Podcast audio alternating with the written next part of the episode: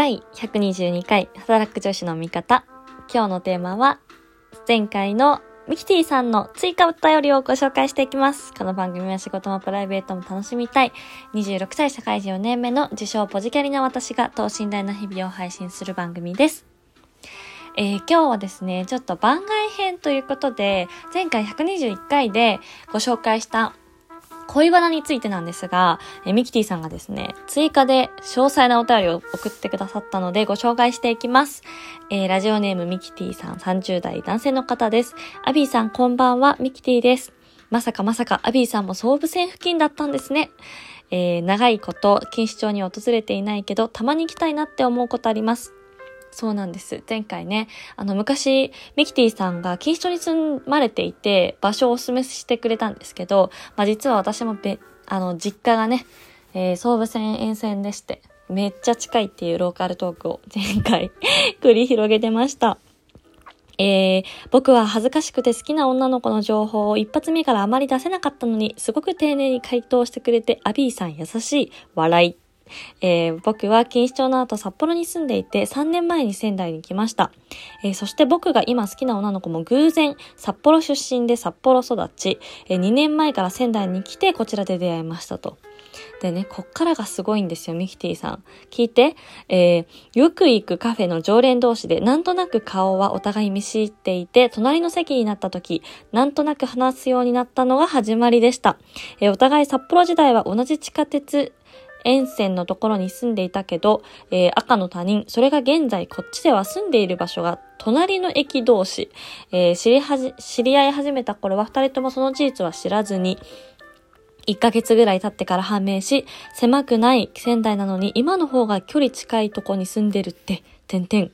えー同じ職場や学校ってわけでもなく出会うことってこんなことあるんだね、と親近感が湧いたのが気になり始めたきっかけです。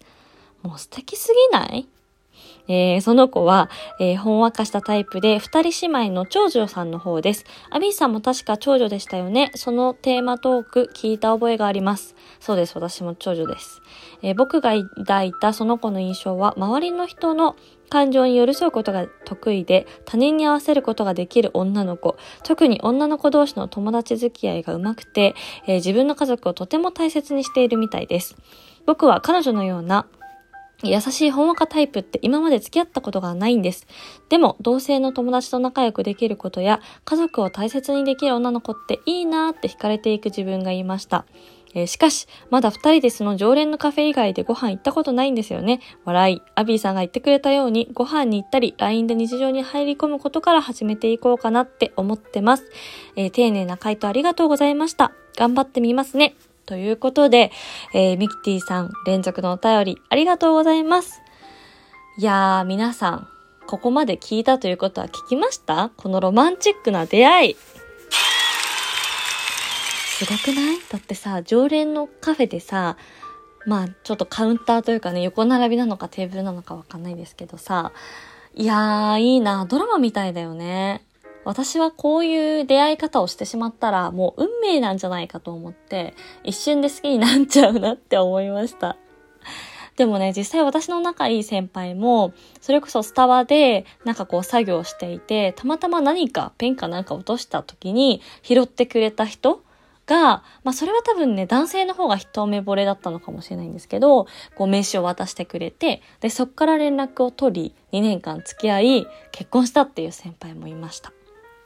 そうだから、あの、ミキティさんもお便りにも書いてましたけど、よくまあね、私もですけど、職場とか学校とかのこう同じコミュニティか、まあ外部だとしたらさ、まあ合コンとか友達の紹介とか、そういうこう出会いとして作られた場所で出会うっていうのが、まあ大半なんじゃないかなと思うんですけど、全くね、そのコミュニティでもなく、なんかこう出会うための場でもなく、ふとしたこの日常で出会えるって素敵すぎますよね。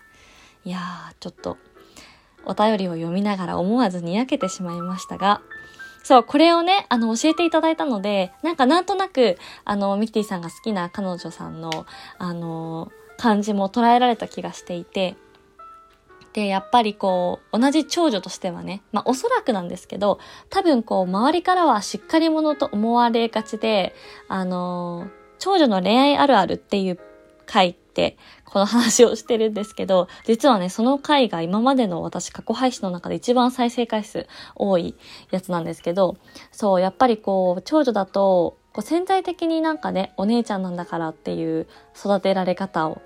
おそらくしてるだろうなっていうのもあって、まあ、我が家は全然そんなことないんですけどね。そう、だからこう、でも、こう、最初のね、あの、子供だから、ちょっとこうしっかりしなきゃとかで、なかなか甘えられないみたいなことがあったりとか、もうだから私、本当にわがままな女の子に憧れてる時期があって、うん、言えないんですよね、そんなわがまま。そう、でも男性ってそういうちょっと無茶ぶりな女の子のわがままもまあしょうがないなとか言いながら、でもそれに応える俺が好きみたいなとこあるじゃないですか。わかんない。超偏見かもしれないけど。そう、だからそういうメンズの意見も聞いてきてるので、女の子のわがままってきっと彼氏とかからしたら可愛いんだろうなと思いつつ、私は言えなかったですね。はい。とか、あとやっぱりこう、相手に合わせられるってあったんですけど、まあそれって多分良くも悪くもで、多分普段はね逆にこう周りに必要以上に気を使ってしまったりっていうこともあると思うんですよね。まあ、だからこそ同性の友達がいてとか、あのー、っていうのに現れてると思うんですけど、まあ、だからやっぱりぜひミキティさんはねその彼女さんにねあの彼女さんがその方に癒しをね与えてほしいなと思います。ぜひ甘やかしてあげてください。うん。これは結構嬉しいと思いますよ。このお便りから想像してる長女像からいくと、うん、しっかりしてそうで、友達も多くて、家族も大切にしていて、っていう、こう、まあ、いわゆるこう、優等生的な、こう、デモグラ、デモグラって広告みたいな、こう、なんかね、っていう感じになってくると思うんですけど、はい。ぜひね、こう、一緒にいて、あ、気使わなくていいな、この人といると、っていう方向に持っていってあげると、彼女としてもね、嬉しいんじゃないかなと思います。だからこう変にね、こう気を張る関係でもなく、しかもこうカフェで出会ってるからさ、その場所の心地いいと思う場所をすでに共有してるわけですから、なんかそのあたりの価値観とか感覚って多分すでにそのあの、気になる女の人とミキティさんって似てるんじゃないかなと思うんですよね。近いと思うんですよ。そう、だから、なんかそこの居心地を大切にしつつ、もうちょっとお互いのことを知っていけたら、こう理想のカップルになっていくんじゃないかなと想像しました。そう、だからぜひね、あの、いつもと違う場所でね、デートをしてほしいですね。次回は。ネクストアクションとしては。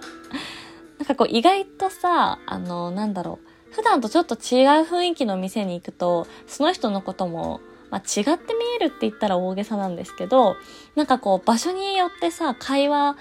の内容もちょっと変わってきたりとかさ、テンションもね、変わったりとかあるじゃないですか。そう、だから、あのー、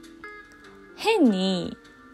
自分がいつも行かないところとかに連れて行く必要はないと思うんですけど、例えばちょっとだけこじゃれたレストランに行ってみるとか、はたまた、こう、大衆的な居酒屋に行ってみるとか、こう、ちょっと違うシーンをね、楽しんでみるといいなって思います。あ、この人とならこういうところも行けるんだとか、あ、いろんな発見があるな、みたいな、そういうね、楽しみをね、エッセンスとしてエンジョイいただけると、女の子は嬉しいんじゃないかなと。ま完全に私のね、あの、個人的な見解なんですけれども と思いました。なので、あのー、ぜひぜひ、またちょっとこれ気になるので、結果を教えていただけたら嬉しいです。もうだってさ、クリスマスですよ、あと1ヶ月後ぐらい。これでもさ、いいんじゃないですか？チャンス。なんかこう、その何、クリスマス前だから彼女欲しいって思われたくないとか、そういうのもあるかもしれないですけど、まあ、そんな変なね、見栄は張らずに、いや、張ってねえよって感じかもしれないですけど、いや、時期としてはね、すごいちょうどいいと思います。この、そうだよ、あと1ヶ月だからね、このクリスマスを抑えに行くっていうのは、1個ありなんじゃないでしょうか。ちょっとね、コロナがどうしてもあるから、